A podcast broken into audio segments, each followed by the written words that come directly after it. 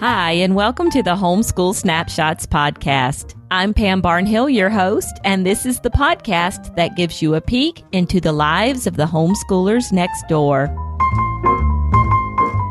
Hi, everyone, and welcome to episode 61 of the Homeschool Snapshots podcast. I am Pam Barnhill, your host, and I'm so happy that you are joining me here today. I am also joined today by Amy Milsick, who is our special guest host for this season of the Homeschool Snapshots podcast. Amy, how are you doing? I am wonderful, Pam. How are you? I'm doing pretty good. Are things starting to thaw out where you are? Slowly but surely. So, yes, looking forward to warmer weather. Well, good. Well, you know, you are a mom of boys, right? You have five boys? Yes, five. And I am sure whenever you do homeschool, like all of your boys sit perfectly still, like little soldiers, and do just a great job. Oh, absolutely. They're just little angels. okay. So I'm leading up to our guest this week. I have some wiggly boys, not as many as you do. You have lots of wiggly boys. Our guest this week is really familiar with kids who maybe have the wiggles or struggle with sitting still. Tell us a little bit about that. Sure. Selena Robinson is actually a second generation homeschooler herself who has ADD, as well as her husband has ADD, two kids with ADD, and another child with ADHD. So she is sharing her struggle with that and how she manages to successfully homeschool with that type of situation. Okay, this is going to be such a great episode for so many moms out there because I know they would like to get some of the tips and, you know, share a little bit in Selena's story and understand or have somebody who understands maybe what they're going through. Exactly. And she gives some really great tips and resources and just encouragement that you can do it and do it successfully. That's awesome. All right. Well, we'll get on with that right after this word from our sponsor. With the Nature Explorer science curriculum, nature study has never been easier.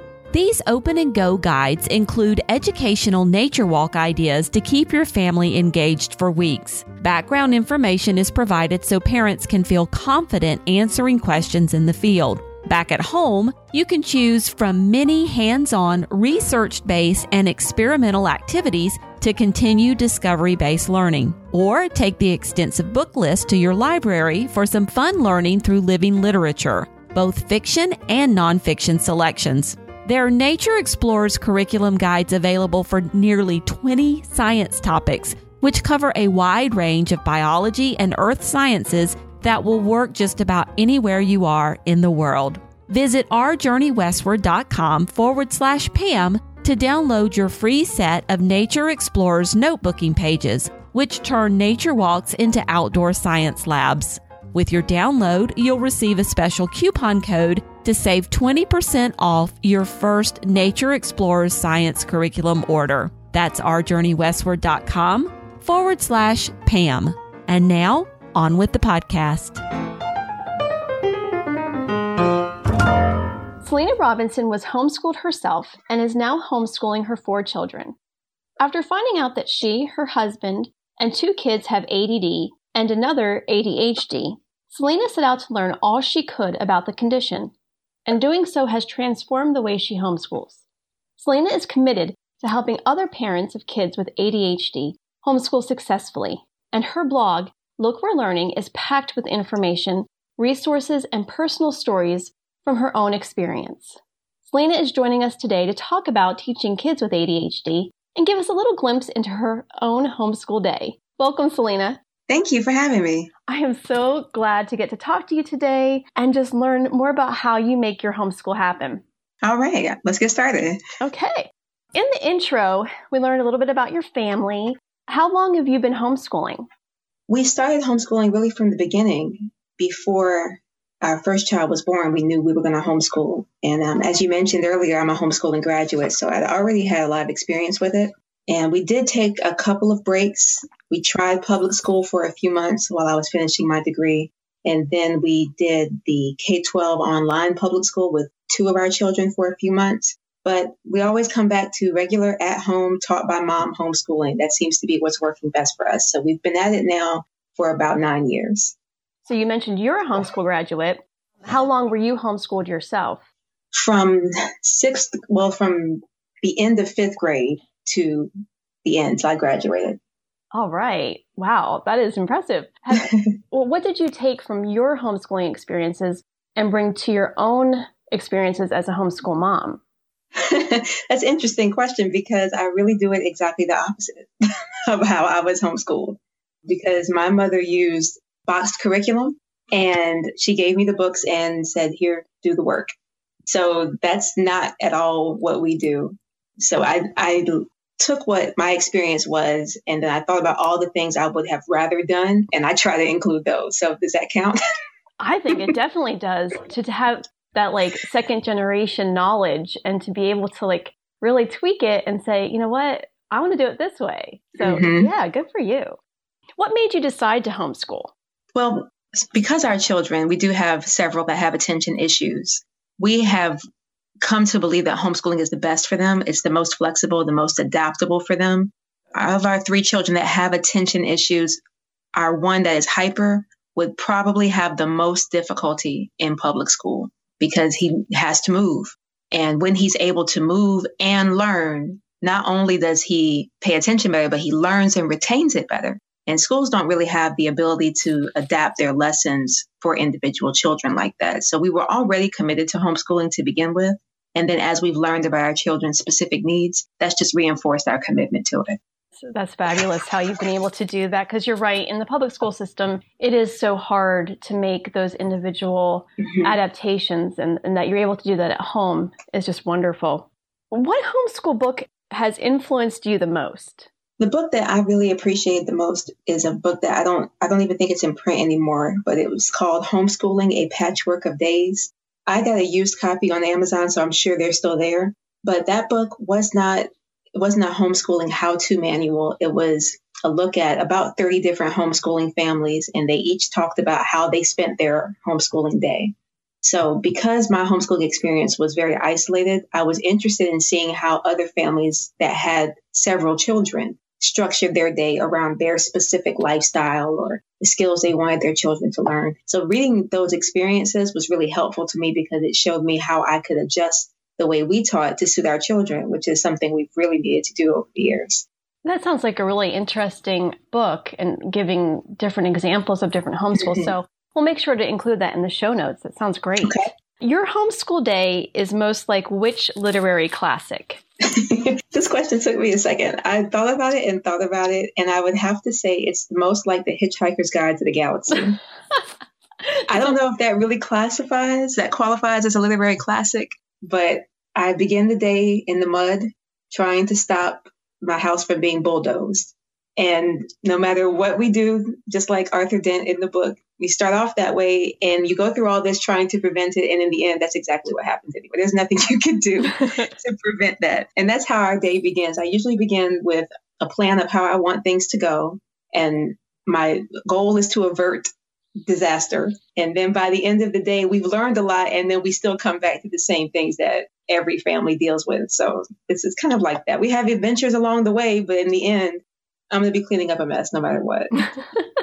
and you've just come to accept it. I have. I, I hear have. you. I hear you. I've never read that book, but it's one of my husband's favorites. So I, oh, it's great. We'll add that in the show notes. I got to make sure that I get a copy of it so you said that you plan. Would you say you're a planner or do you fly by the seat of your pants? Well, because I also have attention deficit disorder, I can't fly by the seat of my pants because we will be all over the galaxy for real. So I have to plan something, but I can't do timed plans. I can't do to the minute schedules. I can't even do a certain number of subjects per day because we won't do all that.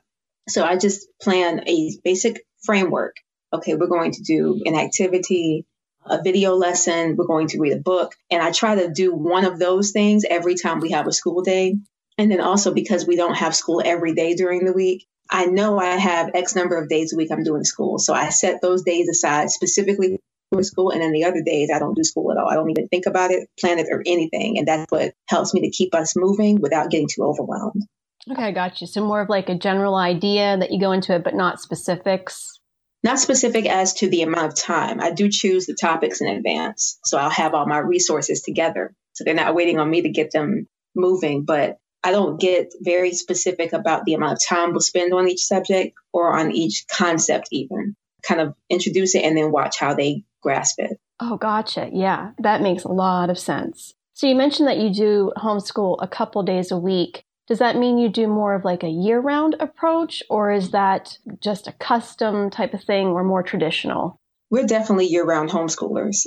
It has not proven helpful to me for my children to take a summer break mm-hmm. because we spend so much time reviewing what they forgot at the end of last year. And then when we start the new year, we have to go all over again back to what we did months ago just to make sure they remember where we left off. That's a common concern in public school too, by the way. Mm-hmm. But um, so we don't we don't do a summer break. We just go year round, three days a week and year round, and we take a week or two off every couple of months based on what's going on in our life, what we're trying to do if we're going out of town. But we try to keep the learning pretty regular so that they stay interested, but that they also will not forget what they've been covering.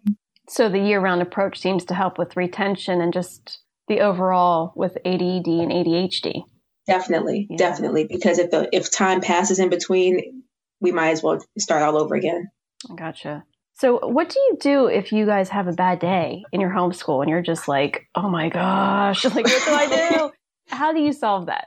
Well, if I'm when I'm consistent, we don't really have many days like that because they know this day, this day, and this day we're doing school. So they know they're going to get a couple of days every week where there's no school. So we don't have very many bad homeschooling days. But when we do have one, we just drop everything, whatever I planned, we just drop it. And I will be more child directed that day to a degree. Mm-hmm. So I might say, okay, you have to do this much ELA today or this much math today, usually a specific activity or video lesson. And once that's finished, then the rest of the subjects today are up to you. So whatever country you want to learn about today, we'll find something online about that or whatever, something you want to go build because our boys in particular love to construct things. Mm-hmm. Then fine, you can go work on that project and we'll use that as STEM and we'll talk about how to improve your buildings. But they know that even if there's a bad day, if they can just get through those core things at the beginning, they're basically going to have time to themselves later. So that usually keeps us moving. But sometimes we just have to drop whatever I planned and try it again the next day. And that seems to help them readjust to, yes, I have to learn today. Yeah. So that anticipation helps them mentally to just be ready for a day. And then if mm-hmm. it's just not working, because, you know, we're all human, right? Exactly. then it sounds like you drop your plans maybe, but you keep the learning fun going because they get a Definitely. little bit more. Definitely. I think that's a, a great approach. What would your kids say is the best part of being homeschooled? I asked them because I, I wanted to make sure that I was going to answer this question faithfully. and I got several different answers. My oldest boy said that he liked that there was less schoolwork at home because he did, he was one of the ones that did try public school. My oldest daughter said she likes to be taught by mom. And our youngest daughter said that she likes that she gets to play educational games because she doesn't think she would be able to do that. She has not been to public school, but she likes that she can use she likes apps like ABC Mouse and Starfall. She likes those for kindergarten. And then our youngest boy said that being home was not boring because he thought school was boring. That's our hyper one. So he he likes to be home because it's more interesting to him. I think those are wonderful compliments of you and your homeschool. So that is awesome. What would they say is the worst part of being homeschooled? Well, my oldest son and my youngest daughter didn't have anything. They said all of it was great. My oldest daughter says she wants more interaction with kids her own age. And we do have homeschooling friends that we get together with pretty often, but she would like to have more of that interaction. And she's 13, so she's definitely at it. She's very social. So she's definitely at the age where she would like just to be around other kids, even if they were mean. She just still wants to be around people. So we're going to have to try to get her together with some of our families that are a little further out. And then my youngest son, the one who has ADHD, said his only complaint about being homeschooled is that he has to get his own breakfast and lunch. he wants to go through the line and just have me serve him, but we don't do that. have, that's my three younger boys. Yeah. Mom, mom, mom, mm-hmm. snacks. No. Yeah, I hear you. and that homeschooling an extrovert is a unique challenge for sure. And I think that it sounds like with your daughter, you're talking about different ways that you can make that work for her still. So that's neat. Yes, we're trying, but it's a little bit of a challenge, but I think we're going to get there, especially the more settled she gets into what she wants to do. She's going to find other ways, I think, to express those interests.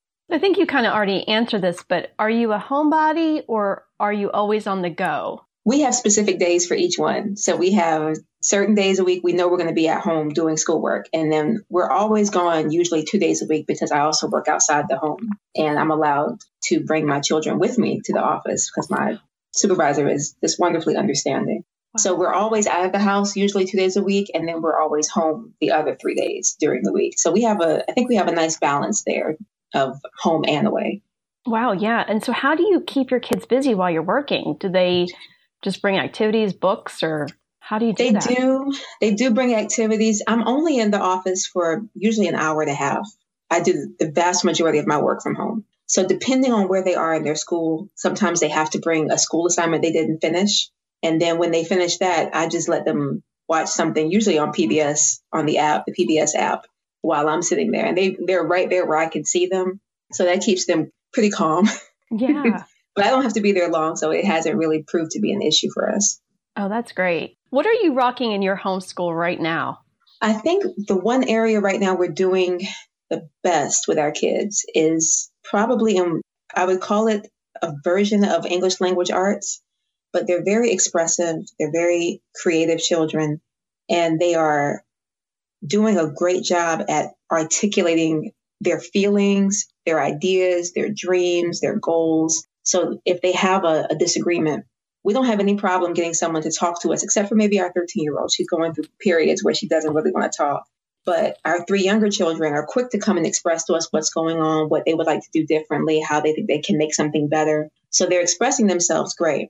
Even with our 13 year old, direct communication sometimes is proving to be an issue, but we can still usually get around that if we share a story with her or if we do an activity together, she will start to express what she likes about that. And then we can kind of backdoor it into what else may be going on in her life that she has not up until then been talking about. So even when we share books and read louds or, or videos, I very rarely assign written reports or narration where they have to retell things to me by hand because they're going to tell me on their own because they like to express themselves. So I'm probably the most proud of that with them right now.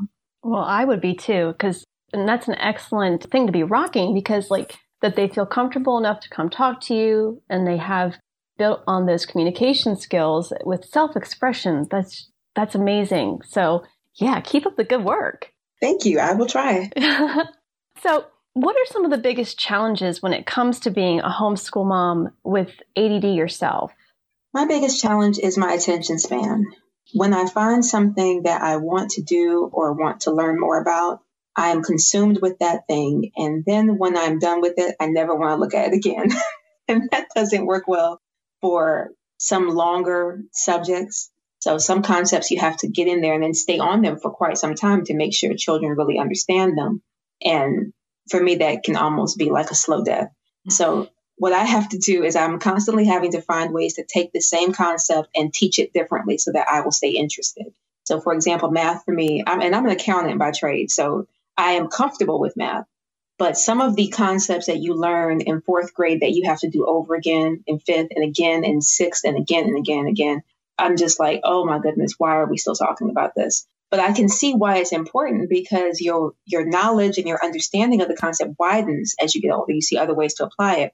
But for me, I cannot just keep teaching it that very same way. So we have to use games or videos or rhymes or some kind of hands-on activity so anything to freshen it up so that I will stay interested and that I can teach it in a way that keeps them interested. So that's my biggest challenge, just staying interested and engaged with the with the information enough to make it engaging for them. Yeah, and it sounds like you use a lot of creativity and different ways to approach it to keep the learning going there. That's great.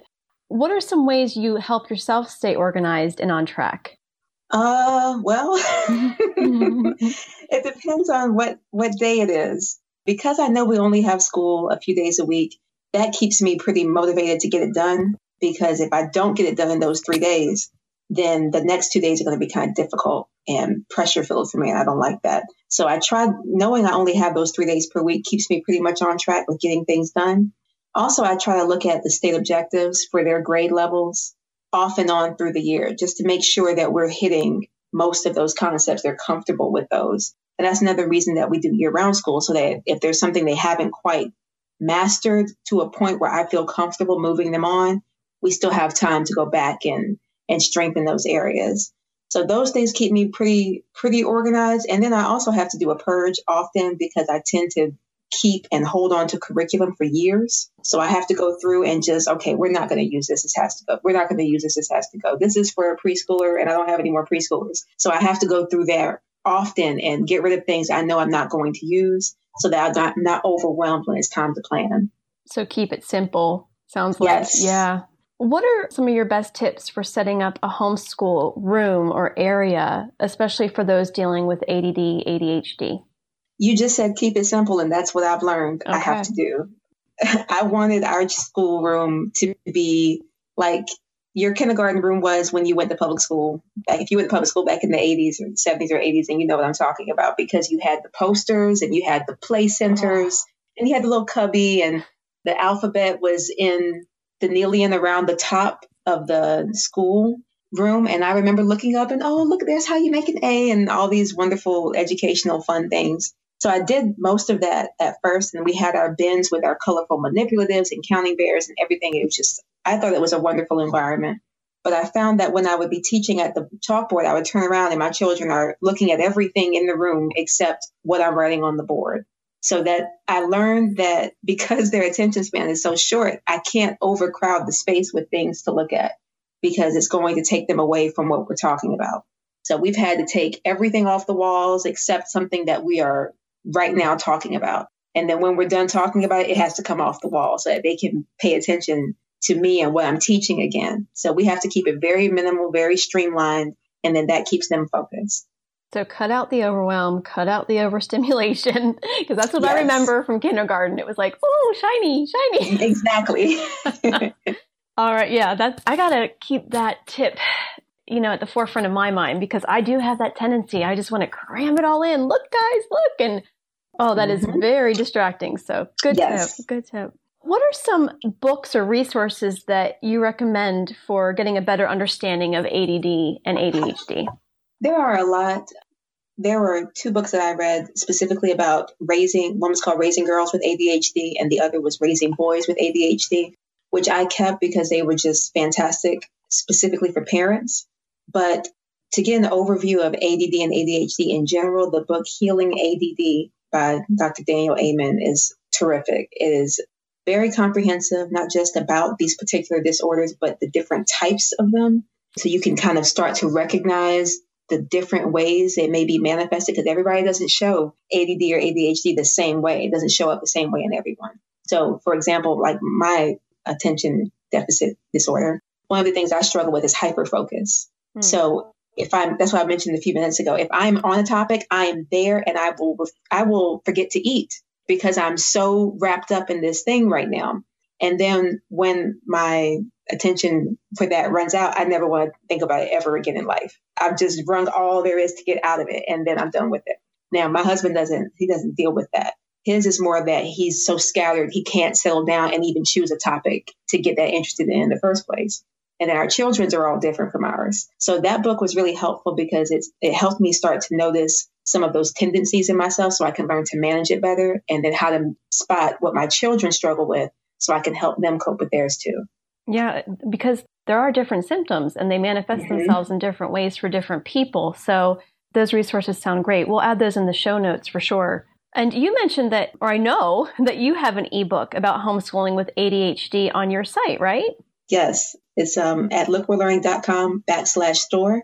And if you look at the ebook section, you'll see it there. It's called Homeschooling with ADHD. Okay, we'll put a note and a link to that as well. One more question before we get to our final part is what would you recommend good resources or tips for when our kids, or I guess even ourselves really, get fidgety in our homeschool mm. and just can't sit still, can't, you know, we just got to get moving. And I mean, I struggle with that myself. So mm-hmm. I'm just curious what your, what you would recommend for that. I think of those as your body saying, get up and move. So I'm fine with that because I have a desk job, I have to tell myself, okay, time to get up, get up and move, get up and move. for those of us like my son who is very hyper, he's going to move anyway. He he simply cannot be still at times. There are times when he can, and then there are times when he just cannot. So I listen to those messages. We get up and we move around. We might do PE at that time, even if it's not our scheduled time. We might go outside and talk about things that we've learned. We might play a, a hands-on game. We did a game on our blog. In fact, it was a sidewalk chalk math game, which is basically like a math hopscotch. And they reviewed their arithmetic while playing the game, but they just were not going to be still that day. So that's what we did instead. So I try to add movement into our day as often as I can. I also use very short subject times. So when we do sit down for schoolwork, we might do 20 minutes and then we're going to get up. And then the next hour, it'll probably be another 20 minutes. So I don't have them being still for long I try to get ahead of it when I see that they're already starting to drift off. Okay, come on, time to get up. And then we'll do something else that has to do with the topic, but doesn't require them to be stationary. Okay, so building in breaks and just focusing in on, on what they're telling you, like they need to get up and move. Mm-hmm. okay. All right, time for our fast five when I get okay. to ask you five things and you tell us the first thing on your mind. Okay. You just received an Amazon gift card. What are you spending it on? Books. books. I can never have too many books. Nice. I think that's our number one answer. I'm pretty sure. Yes. Favorite game for family night? Monopoly Junior is our favorite family night game. Even our five year old likes that one. That's a good one. I like that too. Best way to spend the day with your kids? I said books already, so I feel like maybe I can't say reading, but reading is is number one, and close behind that would be a movie day. Oh yeah. What are you reading right now? I'm reading three books because again, my attention. But one book is Tools of Titans by Tim Ferriss, which I use for getting myself focused with work. The Mirror Cracked from Side to Side with Agatha Christie. I love all of her stuff. And The Underground Railroad by Colson Whitehead. Oh, this sounds good. Okay. We'll add uh, links to that in our show notes. And then last one I've got to have blank to get me through the day. Coffee, coffee, coffee, coffee, coffee, coffee, coffee. Did I say coffee? I mean, wait, let me think. Yeah. That again, number one answer. I Coffee. feel like what what is that old game show? I can't remember. Yeah, survey says. No, oh, okay. Family Feud. Yes. All right. Well, that was so much fun, Selena. Tell us where we can find you. I am at www.lookwe'relearning.com and I'm on Facebook, facebook.com backslash lookwe'relearning, and on Instagram and Pinterest and Twitter, I am at Look We Learn. Great. Well, thank you so much for sharing about your homeschooling experiences with ADD and ADHD. And it was just great getting to chat. Thanks a lot, Amy. I appreciate it. All right. Have a good one. And there you have it. Now, if you'd like links to any of the books and resources that Selena and I chatted about today, you can find them in the show notes for this episode of the podcast. Those are at pambarnhill.com backslash HSP 61. Looking forward to some more great homeschool chats to encourage, inspire, and motivate. Until then, rock your homeschool.